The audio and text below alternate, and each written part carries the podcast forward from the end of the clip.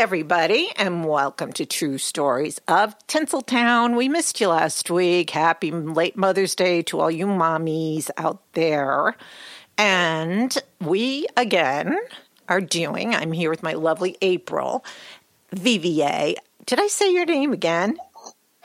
Or is that the first time I just said your name? No, that's the first time you just said it. Okay, I didn't say it again. So you all know April anyway. So she is my my partner in crime, always in these wonderful um, series. So today, we thanks to a lovely woman, uh, she gave a suggestion of stage moms, and today, April, who oh, but who is the daughter and who is the stage mother? So today we are doing Betty Grable and Lillian Grable. Lillian. Lillian's Lillian is a joy to behold. Yeah, it's an interesting story, and um, but she she is no. Let's put it this way: she's no uh, Lela Rogers. You know, she's none of that. You know, she doesn't deal behind the scenes, and she Mother Jean was more, I don't know what she was. This dame was a pushy broad who wanted to be a star and pushed and pushed and pushed her daughter. Yeah, no, there was there was no end to Lillian's ambitions, even though Lillian could not fulfill them, so she pushes them on her children. Yeah. So uh, Betty was not the first child. She had a daughter, and she wanted her right? But she, her daughter was more scholarly and didn't want anything to do with it. Right. So, well, yeah, Mar- Marjorie doesn't want anything to to do with it. You're correct. Oh, but uh, why don't you tell us about the wife and the hubby? Yeah, so we'll just we'll quick go into that. So Con Grable is born first. Um, both of them are born in St. Louis, Missouri. Con apparently comes from a slightly better family than Lillian. Uh-huh. Um, not to say that they're wealthy, but just a slightly better family caliber wise. Um, and he, you know, he meets Lillian when she's like 16 and he's, you know, 22. And neither Con is Con is very, you know, enamored with Lillian. She's she loves to perform. She loves to, you know, sit there and just have all eyes on her and he's very enamored with that. Was she attractive? Um, I, I couldn't I didn't see an earlier picture of Lil- uh, Lillian. Was she attractive? She's she fits the period's ideals of attractiveness. Oh, um, she she does have a nice figure. Mm-hmm. Uh, like like Betty, she does have a nice figure, and she has very pretty skin. Um, and you know she's just she's she's attractive for the period. I don't think anyone today would sit there and say, boy, she's a beauty, but she's considered, you know, pretty enough, but it, her personality really pushes her over the next Cause, level. Because she's a she was a pushy broad. Yes, exactly.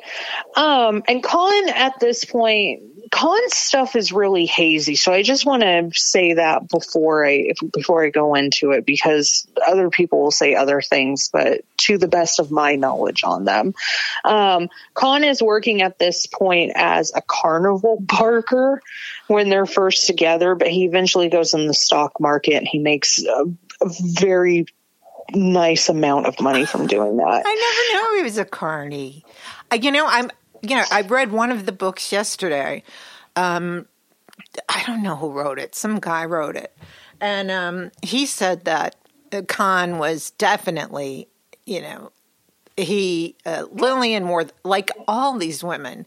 Lillian wore the pants in the family. Yes. Lillian's Lillian is very very pushy. An interesting fact, Grace, just because you brought this up.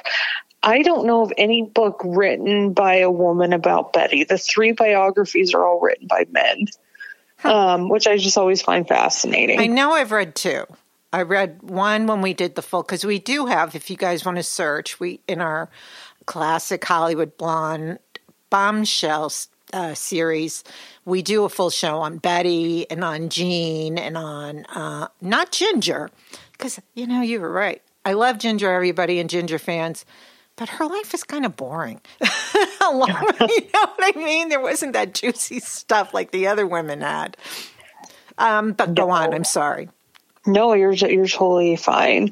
Um, so he's, you know, Con, Con's apparently doing that, but eventually goes into the stock market and he does very very well. Um, but anyway, so they get they get married um, in 1907. Lillian's 18. Uh, Con is 24. Uh-huh. And Lillian by by most accounts really doesn't want to get married. And this is a very common thing that you see with some of these stage bombs.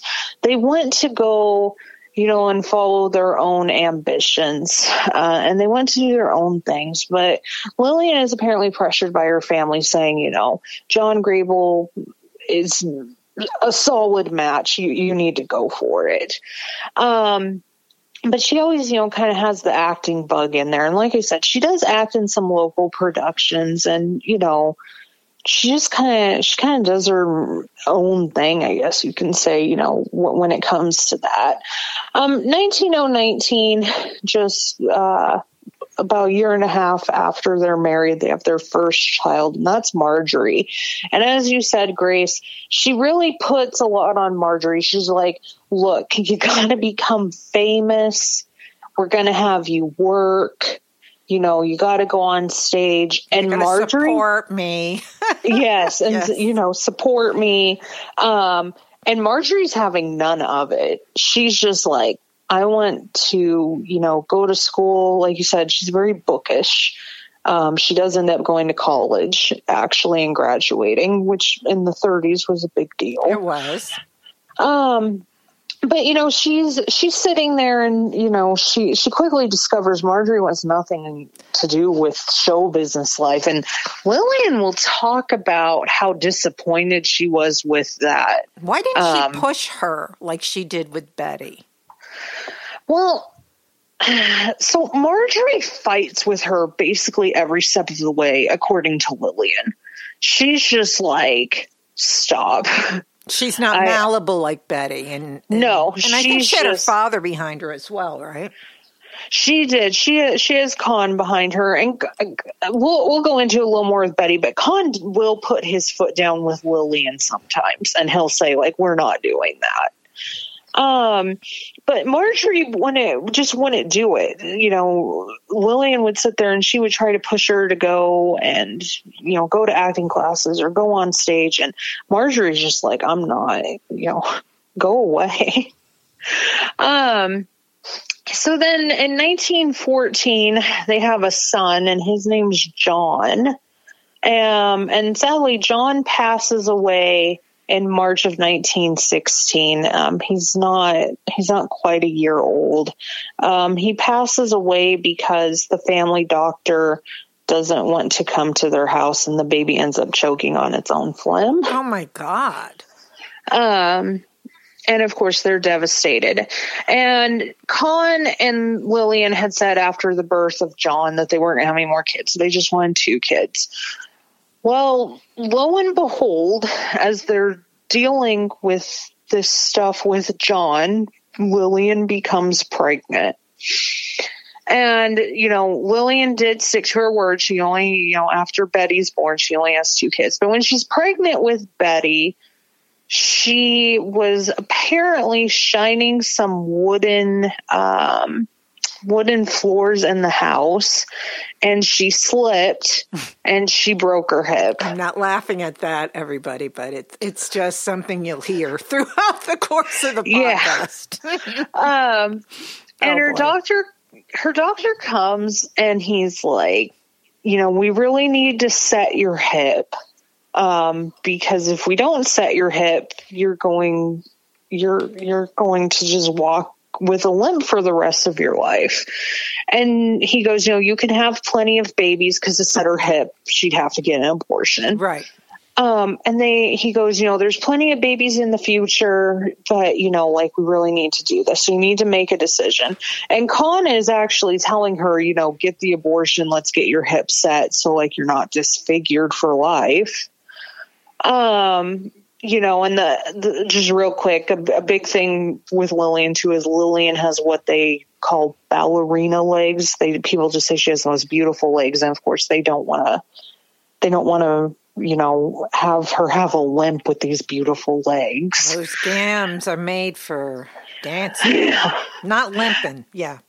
Yeah, no, not definitely not limping. And Lillian refuses. She she basically says like I thought there was something that was just going to be special about this baby, I, I, and she refuses to get an abortion. Um, there are people who claim um, there there's one biography I won't name anyone by name, but there is one biography that claims that Lillian basically faked this whole thing. And while I think some of it is probably a little melodramatic, mm-hmm. um, Lillian was always noted to walk with a limp. It, so it, it's very unlikely that she was able to keep the charade of yeah. walking with a limp for mm-hmm. 50 years. No, I mean, there's always someone who's going to say something like that. I believe she really you know, how can, like you said, how can you keep it up? How can you just yeah. keep up that limp for 50 years? That she, exactly. she'd be a great actress. I mean, she would, she'd be better on. than Betty. Exactly. Um, no, but yeah, so that, that, that story, um, for me personally, I think that story is just really insulting. It is. Um, to to say that you know Betty just or that I should say Betty, but that Lillian just completely made up. Um, what what I guess is debatable on it is we don't quite know if it happened the way she's saying or if she actually had tuberculosis of the bone, which made it more likely to shatter. I mean, we don't know like on that, right? Um, and really, I mean, there's no point in us theorizing on it, I guess. But just so people who are listening know, it's very unlikely that Lillian faked an injury that she kept up for 50 years. Amazing! What a woman! Yeah, yeah.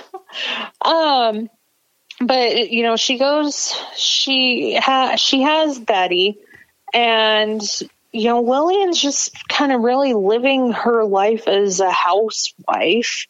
Um, they they have a very nice house in St. Louis because John is making or Con, I should say, is making quite a bit of money as a stockbroker. There are also rumors that Con might have been doubling as a bootlegger. Huh. Um, can't really comment on the validity of that, but that does go out there. Mm-hmm. Um, and I think some of it is to kind of help explain how they have such a drastic turn in their fortunes. Not that they were like dirt poor to begin with, right. but, um, you know, I, I think there's a possibility he might have been involved with it, but there's nothing to prove it.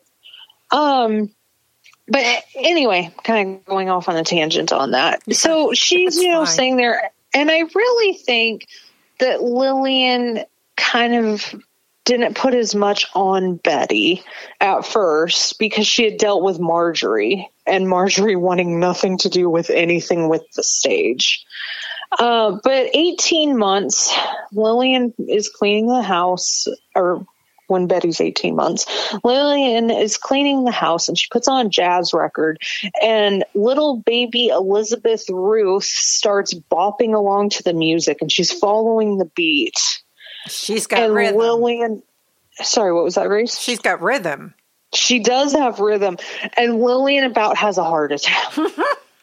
she's just like, I can only imagine her reaction Stars. when she sees that her daughter is, you know, able to, as you said, follow the rhythm and she's showing an interest in dance. And Lillian's just like, oh my God, my prayers have been answered. Eureka! Yeah. Struck oil, Lillian. Exactly. And so she's she's sitting there and she makes her daughter go into dancing and tumbling and gymnastics. How old is she, April? Is it three? Uh, three years old? She's, she's, yeah, she probably goes in between the ages of, of two and three. Oh boy. um, by three, we know she's in multiple classes. Um, she's in ballet, which Betty will actually practice throughout um, a good portion of her life. She liked that best, didn't she? She did, and she wanted to become a ballerina, but she just she didn't have she, she just she couldn't do it. She didn't have the strength, I guess, to do it. Which, interestingly enough, again another tangent, but I guess it works because she owns one of Betty's uh, corsets from one of her movies. But Dita Von Teese was very into ballet, and she just could only go so far. And I think that happens to some people. You know, you you can love stuff with it, but some people just aren't made to go all the way. And that's totally true. But she was a great tap dancer and the other stuff. So, you know, I don't I don't think, you know, she spent much time um woeing is her about that. That's just my take. Yeah. um, I can't no. do ballet. Woe was me. I don't think she was doing that the whole life. Yeah. Yeah, no, de- definitely not. Definitely not her whole life. And I think it's one of those things. By the time she probably hit about seventeen or eighteen, she she was pretty much done with it. Men's, um, men's, men's. So she also gets uh, Lillian starts putting her into children's beauty pageants. Yes, um, and le- her first beauty pageant is actually when she's still a baby, and she gets awarded, you know, like most beautiful baby. Uh-huh. Um, and she's putting her, yes, yeah, she's putting her in these children's pageants. Um, and Betty is going to a very good school. If I remember correctly, I should have written it down, but I believe it's called St. Mary's. Um, like St. Mary's Girls School, mm-hmm. if I remember correctly. Um, but Lillian has the second curriculum for when Betty gets home of all of these dance classes, and then she adds on musical instruments, drums, ukulele, and saxophone. How and old she, is she doing like the sax? uh, Betty is probably when she's doing the sax around six because the sax is like as big as she is. Is she? She's like dancing and, and doing the saxophone, right? Because she puts right. Her, she puts her in talent shows too. Yes, she puts her in talent shows. She puts her in like local vaudeville shows. Mm-hmm. Um, but you know, a lot of these are kind of like Star Search of the 1920s. They're like, hey, we're going to find the next kid star. Or Honey Boo Boo uh, or something. You know, she would have yeah. been a reality star if she was around in these days. Oh, Lillian. Yeah. Hundred, percent. But yeah, so one of her, one of her things is that she has to tap while playing the saxophone. um, and there, there's two stories connected to this. Or bed. Um, one is that Betty does it. She she goes into you know like one of these talent shows, and she does it, and she places second, and she gets you know like a fifty dollar gift certificate. Um, and she runs over to Lillian and she's like, you know, mom, I got second. Her mom slaps her across the face and says, next time you'll get first. That was very warm. Yes. what super a, warm. What a lovely mother such a warm, loving mother. Um, Ouch. The the second one though is you know, Betty eventually goes to the dentist, and the dentist says, You need to stop having her tap while doing sax because she's going to lose all of her teeth. And Lillian, being very resourceful, makes Betty switch to the ukulele. Wow. Yes um you know so it's just it's it's a very odd childhood. Um betty does fight back a little bit. She apparently doesn't like her tumbling class. So lillian again being resourceful agrees to let betty drop the tumbling class and she replaces it with a second tap class. Um or you know lillian will sometimes deal with Betty sitting there saying, like, I don't want to go to my classes today. And she always sits there and says, Well, I'll get you, we'll go horseback riding. I'll get you a horse. And Con even goes so far as to buy Betty a saddle and a bridle. And as Betty retells it, the horse never comes. well, yeah. You're always um, waiting. Um, he was probably, he probably was limping. And it took him 50 years to get to Betty, this poor horse um, and Con, in Con's defense, I think Con actually does have the intention of getting her something. Right. Um, you know, like some type of pony or something, but he it just it never comes about. Didn't she And get a Con- dog? She does get a dog. Yeah. Um, and Betty will have a lifelong love with dogs. Um, and Con doesn't fight too much with Lillian about a lot of this, but sometimes he will argue with her about finances. And Lillian's retort to him is always, well, if you have enough money to go drink at the speakeasy, you have enough for Betty's, you know, classes. And Betty is different from a lot of these kids, at least in the 1920s. This changes in the 30s. But in the 20s, she's not like the breadwinner in her family. Right. Con is before the you know before the Great Crash. Um, you know, Con's really the breadwinner, and Lillian is able to craft and mold and make Betty into what she wants her to be with this extremely rigorous, you know, um, Training. I guess curriculum, yeah, Yeah. training that she comes up with. Uh, so you know, Lillian's though big thing is, and I will say this: Lillian is resourceful enough to know that vaudeville isn't going to last. She can see the writing on the wall. Um, and you know, she wants Betty to go into talking or well, moving pictures. They're not even talkies at this point. So in 1928, she takes Betty over to Hollywood and Betty really isn't that interested in it. Betty's thing is she wants to be a dancer. But Betty, which is, this is really cool. I wish they still do this, but they apparently take a tour of you know one of the studios and they get to see Mary Pickford acting in a movie. And I mean, I would obviously assume it's silent. Yeah. And I think she only did two like- talkies, maybe. Yeah, no. Well, it's funny you say that because there's a, there's another thing with that with Betty, but Betty is just like flabbergasted. She's like, "Oh my gosh, you know, like I want to be an actress. I just saw Mary Pickford." So Lillian and Betty and Con and Marjorie pack up their car because I, I should have mentioned that Marjorie and Con are also on this trip. They pack up the car and they head back to St. Louis and Betty is just like, I need to be back in Hollywood. Of course, Lillian's like, Betty needs to be back in Hollywood. So Con finally relents and allows them to go. Um, there's no set date on this. We do know it's 29. Um, it, it's definitely before the before the stock market crashes.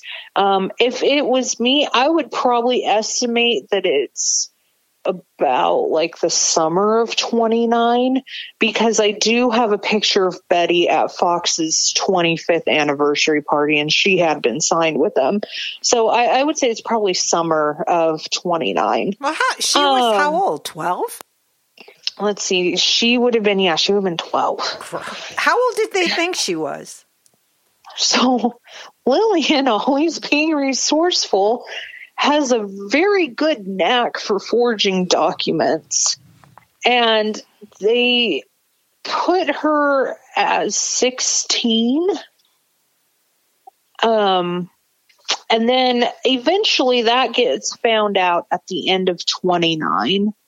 And she forges her documents to make Betty 14 which I really don't know, you know, like, well, at that point, Betty would be 15. Right. Um, and I, I think that people just, you know, sit there and they know that there's no way in hell this 13 year old is actually 15, but it's like, well, she has the paperwork. So they sit there. Um, she she gets dropped because Betty's real age is discovered because the St. Louis newspaper, because of course Betty does have some local fame Yes. sits there and is like 13 year old signed to you know contract uh, by the time it reached st louis and of course fox executives get a hold of that and they're like oh god what have we done? And they promptly drop Betty, who is then almost instantly picked up by Samuel Goldwyn and becomes a Goldwyn girl, one of the first Goldwyn girls, um, along with obviously like Paulette Goddard and um, Lucy. Lucille Ball. Yeah. Who becomes one of her best friends. Yes, I swear. One thing I will say, Lucy was like BFFs with everyone. That's nice, isn't it? Because there's not that many women, you know, they want to start feuds against women all the time. But, you know, there uh, there are a lot of women who could who were friends and they, they I think they invented rivalries with these a lot of these women. I mean, there's a lot of women who were like not, you know, Bette Davis didn't like hanging around with women. What am I going to talk about? You know, but because she wanted to be the queen bee. And other people are like that but uh no good for you. I digress. Go on. Yeah no it's just no you're you're totally fine. Um so betty's you know sitting there um and you know she she's working. Um she fudge lillian fudges and says that you know she's going to be 16 that year. Uh-huh. Um, you know, but and Samuel Goldwyn's willing to overlook it. Um, you can see Betty in Whoopee.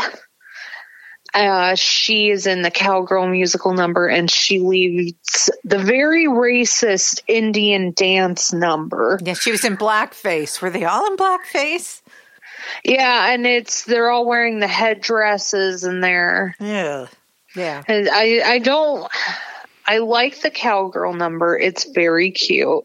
I do not recommend watching the rest of it. It's Eddie Cantor, who of course does blackface.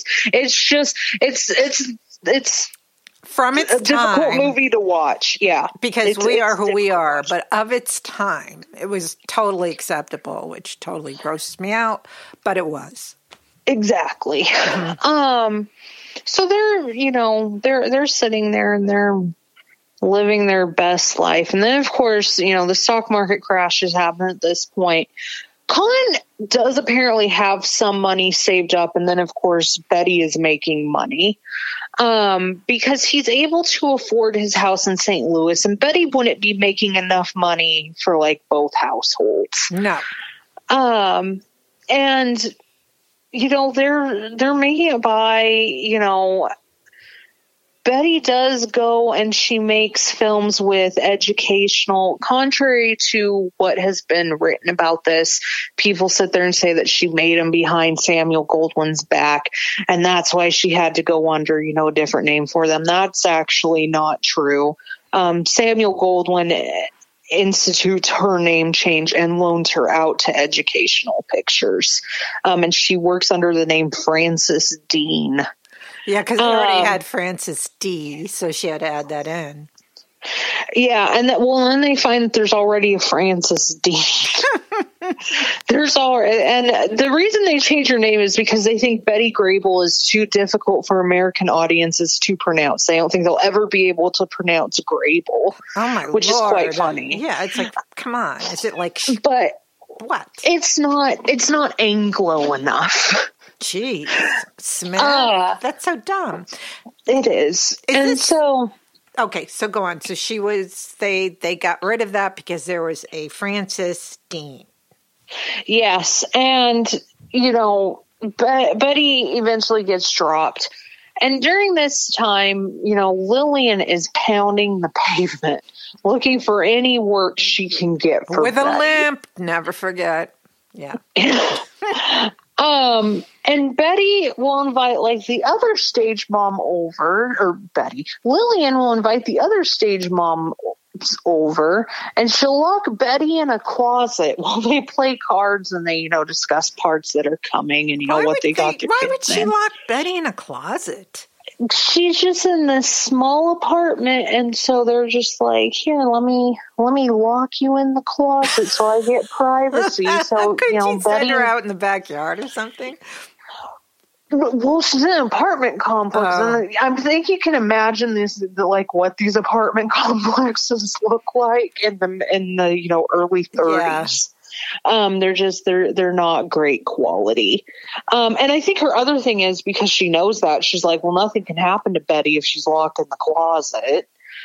Um, Betty though, Betty gets herself in some pretty um, adult oriented shows. Um, at one point, she before Sally Rand debuts it with the large bubble. Um, Betty is doing a bubble dance with a small bubble when she's like thirteen. small bubble. Um, she's doing that at the Paramount Theater. Uh, she let's see, she would have been fourteen because it's in thirty one. So yeah, so she's like she's doing that, or um, she you know she gets put in a Wheeler and Woolsey comedy and she's the romantic interest and you know again she's 14 didn't uh, when, um, when did george raft start getting his uh his little feelers up for her? So george raft supposedly first gets onto her when she's like 14 and lillian sees this uh, or it's possible but 13 14 well, somewhere in there. Yeah. And Lillian's like, kind of weary because, of course, she's like, I don't want my kid to become pregnant. um, but at the same time, she's like, but he's a big star. So Marjorie is out there. Um, and I don't know at this point. I believe it's just a temporary living situation because she'll eventually go back to Missouri to finish college. Um, but Marjorie goes like kind of their escort, and George thinks, you know, she's 16. Which is um, still a little young for you, Georgie. yeah. but but not quite as bad as 13 oh at the time. God. I am not condoning this no, at all. none of it. Yeah. Um and George, you know, goes out with her. He's pretty enamored with her. And he quickly, though, realizes this girl's not even 16. And he takes her, you know, back to the house and supposedly tells someone along the lines of like, I'll be back when she's of age, basically. Uh, I think it's uh, bring her back to me when she's not wet behind the ears or something like that. Um, and so you know they they just they go on one date and betty's very enamored with him and she thinks he's the bee's knees. But of course you know george is like yo you're a kid. This isn't gonna work. You're a cute good kid toots but not yet sweetie. Not yet. um, which I have to say, when you compare to how some other Hollywood been acted, George Raft comes out looking great in that. Yes, um, he does. But you know, not perfect, yeah. but, but really good compared to people compared like to Rudy Vallée and others. I won't. Yes, yes. One day I'll have to do a show on Rudy Vallée. Oh my god, god. you guys. um so you know betty's you know sitting there and like you said lillian's you know locking her in closets when she's not on dates with stars. Um when betty is 17 she starts leading the ted rio frito. That's not what it is. I can't remember his band's name. De- ted frito rio band.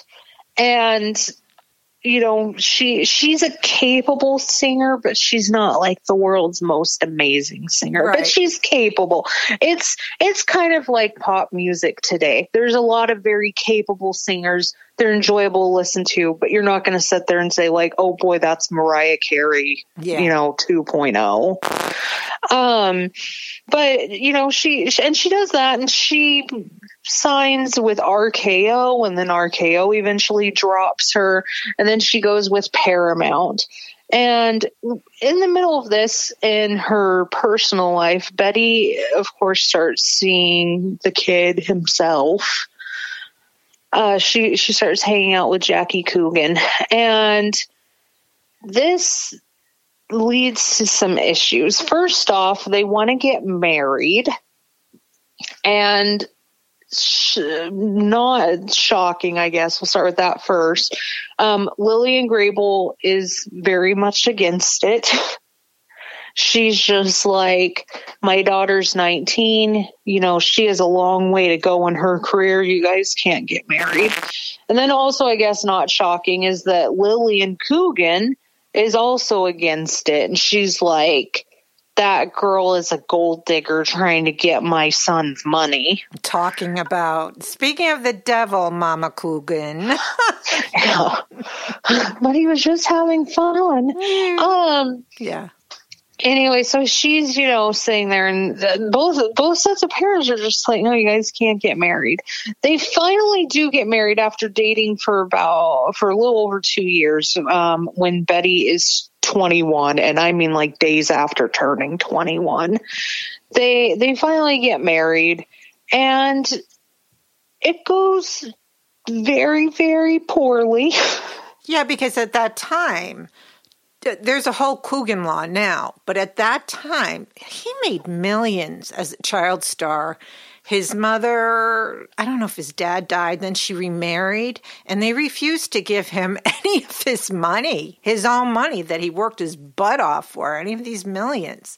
So he was taking them to court, and allegedly, Betty was uh, putting in dough for his lawyers and things like that. But I mean, that can't be a fun marriage. You know, he's getting screwed by his own parents, and you know, yeah, yeah. So yeah, no, you're exactly right. So Lillian Coogan had married Jackie's former business manager. Um, at, like oh boy, a week after the dad dies. Um, that, that's a bit of exaggeration, but not by much.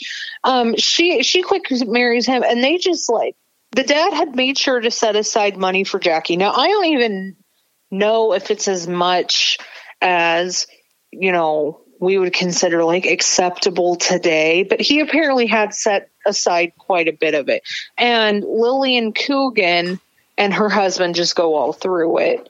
And at the end of the day, there's about there's you know like 116,000 left, and after lawyers' fees, you know Jackie gets like 25,000. But you're right, he had made over three million dollars during his you know career as a child star. And think of that, um, guy. How much should three million dollars be? Like uh, 30 million now probably about 20 probably million about 40 probably yeah. about 40 eh, about 40 million these parents. Um, they, they, were something yeah. um but as you said Betty is bankrolling. So she's not only though bankrolling her life with Jackie, she's also bankrolling Lillian Con and parts of Marjorie's, you know, bills as well. Um, Mar- Marjorie does, you know, go off on her own pr- pretty early, but you know, Lillian and Con are basically reliant upon Betty. Um, Lillian will eventually file for divorce from Con, which you know we can go into that in a minute. But you know, with everything going on with Betty, her marriage with Jackie just really can't weather it all, and they get divorced. And that's when Lillian's like, "Hey, I'm gonna divorce your dad." Let's be two swinging so, chicks in Hollywood, honey. yeah. Well, so Betty you know, while she's while she's going through this divorce process, she right. gets dropped by Paramount, and she eventually. Th- this is a little little hard to figure out. Most likely, she is signed by Zanuck after she has made a deal to go on Broadway because she basically says to the press, at least, like, I'm done in Hollywood you know, I can't keep making these college movies. And Lillian lives with her in New York. Mm-hmm. Um, and the, and Betty is in uh, DuBarry was a lady with Ethel Merman. And you know, she she makes it on the cover of Life magazine in October of 1939. And I think Lillian is very very proud of her for this accomplishment. Um, and I would really say that this is when Lillian kind of starts to back off on pushing Betty quite as hard. Um, she she's always there to give Betty advice, but she she doesn't really continue going on like this is what you need to do. But didn't she Um, also and then- always guilt Betty about, you know, I could have you you made me have this. She always Yes. like guilted Betty about her her hip and her limp. and Yes, she sits there and she'll point to her hip that she, you know, limps on and she goes, "Just remember I have this because of you." um really like yeah, really great stuff.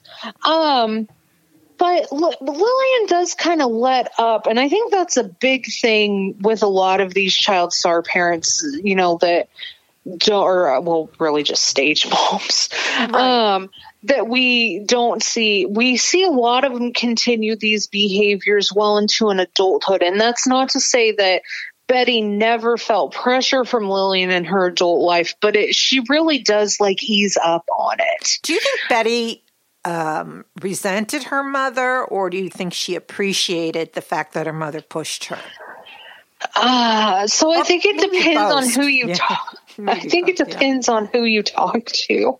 Um, Betty always said that it was her mother's ambitions that kept her going, Right. and that there would be days that she didn't want to do stuff, and you know, Lillian would keep her going. Slap her face a Um, few times. Yeah. yeah. Um, Lillian, well, like, you know, Lillian, Betty called Lillian every single day when she was on set, and Lillian would come by like a lot of days out of the week, even like when Betty's well a well established star in the late 40s you know lillian's still there and stuff but lillian at that point becomes more of like just like a presence. A um, betty does apparently have to hide certain things from lillian but lillian's kind of like a cheerleading presence and i i think towards in that stage of their relationship it's probably the healthiest it ever is. Um but Lillian, of course, gets older, and Betty has to start taking care of her. And Betty, I think, has held on uh, or had held on to a lot of. Um, Resentment. yeah, over the years. And she is apparently pretty pretty stern with Lillian. At times she can be quite mean to Lillian. Uh-huh. And I think some of that is that she had been holding on to this resentment of like, I didn't have a childhood because of you. Not saying that it's healthy or it's good, but you know, I, I can see where it's coming from. Yeah, you know, too. Obviously. Betty has always been on this schedule with Lillian of like, okay, you gotta do it now. You gotta do it. Okay, we gotta do it. Like, you gotta go the next thing. And when Lillian becomes, you know, older and feeble, she can't keep up with Betty's, you know, mindset that she had instilled into Betty. And that really frustrates Betty. Um, but, you know, she'll, some of it's a little some of it I, I think has been kind of exaggerated and i won't go into that about you know between betty and lillian on Right. but um you know I, I do think that betty and lillian have a mutual understanding with each other but when you know the tables are turned and betty's having to care for lillian she's not always the most patient you know and she she, she can't grasp the concept of this woman who has been like an overbearing presence throughout most of her life is you know old and feeble and having like a hard time with things um Con, well, I, I feel like I've completely ignored Con. I'm basically at the end of Lillian's life, but Con um, is put in charge of Betty's and Betty and Harry's horse farm. Oh, that's right. She marries Harry James. Yes. And, you know, they they put Con in charge of this horse farm in, you know, the 40s. Uh, the horse farm eventually gets auctioned off and it's to pay back I, the IRS. It's this whole thing. But for, you know, a number of years, Con is running it. And, you know, Con and Lillian get divorced in the early 30s, but they still apparently live with each other at points after that. Mm-hmm. A lot of people did that. They they did, and Betty's kids had no idea that they were even divorced. Oh my! They they didn't find out until like after Con had died. Um, that he was actually divorced from Lillian. Um, and so, you know, Con passes away first. He passes in 1954. He's 70 years old. Mm-hmm. And exactly 10 years later, in 1964, Lillian passes away, you know, at 75. And I think if Lillian in fact, in, uh, Lillian did. She looked back and, you know, she did realize, um, you know, like that she had treated Con pretty poorly and that, you know, Con really was the love of her life. I mean, he gave her both of her kids. Yeah. And I think, you know, Lillian did soften up quite a bit. And then, of course, you know, Betty, even though Betty could get annoyed with her, she'd be firm with her mom. She did always love her mom. And when Lillian passes away in 64. Betty is just devastated. Um, is she still just, with Harry James at that time or no? They get divorced in 66. Mm. 65. They get divorced in 65. But they are on rough ground for quite a long time. They are. Um, both of them deal with alcoholism. Both of them deal with gambling addictions. You know, Harry also cheats on Betty all the time, and that makes it into confidential numerous. I shouldn't say numerous, but a couple times. Um, Harry James's affairs get you know printed in their broadcasts. Everyone knows that he cheats on her. Um, there are stories about Betty cheating on him almost just as much. I don't necessarily believe that. Um, Betty was always pretty enamored with Harry. Yeah. It's it's possible she might have stepped out on her marriage a cut, you know, once or twice over the years, but I definitely would not put her as a serial cheater. No, he was always on the road and doing that. I you know, right. she, if she went out with someone, I you know, nobody would really know it. It's never really been written about, so it'd be like some, you know, maybe you know, let's have a martini or five, and there you go. you know, something like yeah, that. Yeah. There's there's definitely um, there, there's definitely been stories that have come out, and again, they all really come from one book. Uh, and her daughter theorizes that she she cheated on Harry when Harry was out, but her daughter, who has since passed away, seems to have had some underlying issues with Betty that I don't think were ever resolved. Uh, Betty wasn't really shown a lot of affection by Lillian when she was young.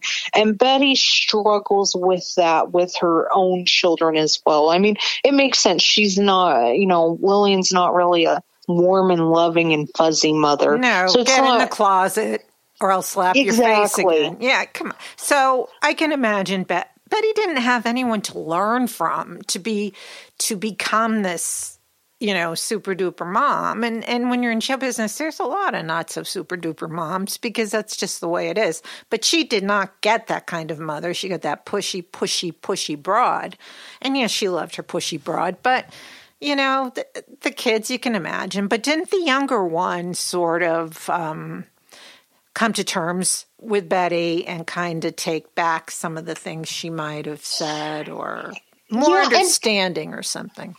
Well, and there, the, it's it's really hard, and it's hard because Betty's oldest is still alive, Vicky is still alive. So I, I try I try not to speculate too much, you know, on where stuff was. But from what I have gathered from what you know more reputable biographers and the girls themselves have said, is that there was a period of estrangement really in like the late 50s, early 60s between Betty and both of the girls um, for poor decisions in Betty's in Betty's eyes, poor decisions that were made, and it ended up that you know they they got back together even before Betty was diagnosed with cancer, and they you know. The, the, they had a healthier relationship once Betty's daughters grew up. And I think that is very much how Betty's relationship with Lillian was as well. Once she grew up, she was able to maybe not always set the healthiest boundaries, like having Lillian on set, you know, multiple times a week and calling her every single day. Right. But healthy compared to what they had been. And I think, you know, that's what Betty looked at these relationships as being. And I, I do want to say, I only that's only a Betty thing because that's also how my grandma was with both of her girls. Right. Super strict, you know, Wonder Girls to do, you know, it was her way or the highway, and she could be very, very strict. But once she, once they became adults, they became more like my grandma's friend. And you, you can see that a lot with how Betty was raised. Well, that's how my mom was, you know. And once I moved out, I mom said I was her best friend, and we would I'd send her, "I love you, you're my mother and my best friend." But you know, in a best friend way, peeps, you can't tell your mother everything. So I had other best friends to tell the stuff you can't tell your mother. But I was her best friend, and it does change. I mean, when we were kids, forget about it, but you know, once I hit 20 and we became friends, you know, she changed. She she lightened up, you know, you you you become different. Things aren't as tough, and I think that's how it is for most moms. Yeah, no, m- most definitely. And then, of course, I mean, Grace, you know me. I always talk about how my mom's my best friend. Yeah, my mom and I have a really though. I mean, we we share everything with each other. It's probably unhealthy, but I no, love my mom to but it's not like you. She, she slaps your face and puts you in a closet and tells you you can't. Oh do yeah, no, anything. there's no way in hell my mom would have done that. No. No, my mother was my best friend, but like I said, you know, there's things you can't. For my mother, my my mother was like 46 years older than me. There were things at whole ge- different generations. So you know what I mean? No way, Ozzy. Yeah. But I love that broad more than I can even tell anybody. She was my bud. And who has your back like your mother, right? Exactly. And that's how I think Betty, you know, looked at, you know, stuff with Lillian. I think she was like, my mom always has my back. Um, you know, and interestingly, Betty, as we talked about last podcast, did not like Lela or Ginger. And I don't think she saw anything of her relationship with her mom in the two of them. No, and I don't believe if you see Betty's. I did put, I, I don't go on Facebook a lot. If you go to uh, True Stories of Tinseltown, they'll have, you know, the click on my post to, to listen to the podcast. But if you scroll, scroll, scroll, I have thousands of little stories, pictures, things like that because I used to do it a lot. But I just recently went back on. I don't know what this metaverse crap is, and I can't post anything on that page. I'm like, I'm an old geezer here. What this? What is this crap? Anyway, it's on um, the group page of the uh, the uh, Ginger Rogers cake. Oh my god! But Betty also had a male. I, I noticed it right away when I was reading this book that she has a little groom on her cake. So I think that's something to be said. that was bad. I'm sorry, Ginger.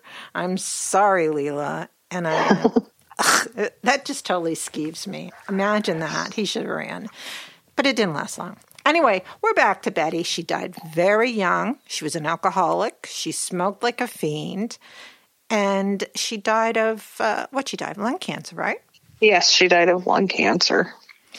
And she had her daughters and she was living with some young guy and he got kicked out. I don't think he got anything.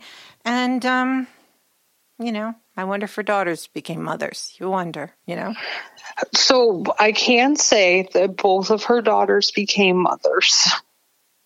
and Um, you know what? And Vic- I, but you know what's something and i'm sorry i'm interrupting you. I have seen people who have had the crappiest parents ever become the most wonderful, loving parents because they want to, they learned and they knew what they wanted and they gave it to their children and give it to their children. So bravo to them. You know, it's not always a negative where, you know, you have a crappy mother and okay, I'm going to be a crappy mother because I don't know anything else. Yeah, no, v- Vicky. Vicky actually recently spoke about Betty um, for the first time, to my knowledge, in about 35, 40 years. Wow.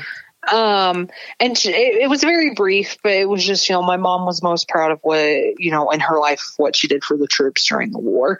Um, and like you said, Jessica has passed away. She passed away now about, oh, six years ago, Yeah, if memory serves. that, Yeah. Um, which interestingly, she died this, yeah, it had to be six years because I know Jessica died the same year that her mom would have turned 100. Wow. Um, but you know, I, I think they both they both really turned it around, and I don't agree, obviously, with how Betty raised her daughters in every way. But I will say this: I do think she did them a really great service by keeping them out of Hollywood, um, because the public. I don't think people realize how obsessed the public was with um, both of her kids, but especially Victoria. I mean, Life magazine ran, you know, like a huge spread with Vicky's first baby pictures. Oh my. You know, eh, Victoria was front page news Wow. when she was born. And I think certain things for Betty were like, I'm in this life and I don't want my kids to be in this life. And sometimes Betty would try to curtail that in ways that we want it today. But I think she thought she was doing what was best for them. And in the long run, it probably was. I bet it was. You know, it ain't an easy gig. That's for sure. And I'm sure Betty did everything she thought was right. And there is inevitable, even though your mother's your best friend, my mother is my best friend. You know, we still had our, you know, ma, you know, we still Yeah. had our things as parents and children do. Um, but she she basically loved Lillian. Did Lillian live by herself after um what's his face? di- I'm sorry, her father. I don't No, want to you're call him after Con face. died. Yeah. Um, yeah, so she's she's apparently living by herself, but Betty does have um like some type of assisted care for her. Um, and then she does go through periods where she lives with Betty. But I mean, Betty had bought Lillian and Con that a house, and they, you know, lived in that house. And then, of course, Con lived with the stables, or you know, at the Right. stables when he when they had the um, when they had the ranch. So it's just it's one of those things. I think it's. I, I I think that they loved each other. I think that you know, I would never say being in a relationship where you mentally and physically abuse your child is a good relationship. Nor would I slap your face But- coming in second, put her in the closet, right. make guilt her about your limp. I mean, that's not good. Right. And there's definitely, you know, elements that are very, very unhealthy in this. But I do think out of all the stage moms we're going to cover in this, that Lillian and Betty probably end up having the best adult relationship out of any of them. Even between Ginger and Le- Lela.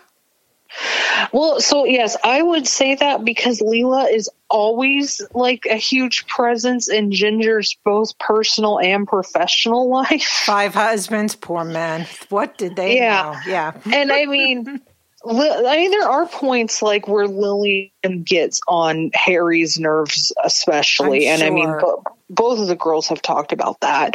Um, you know, and there's points, you know, like on that, but I don't think Lillian is ever quite as all encompassing in Betty's adult life as Lela is for Ginger. And I think And Ginger if- wanted it that way.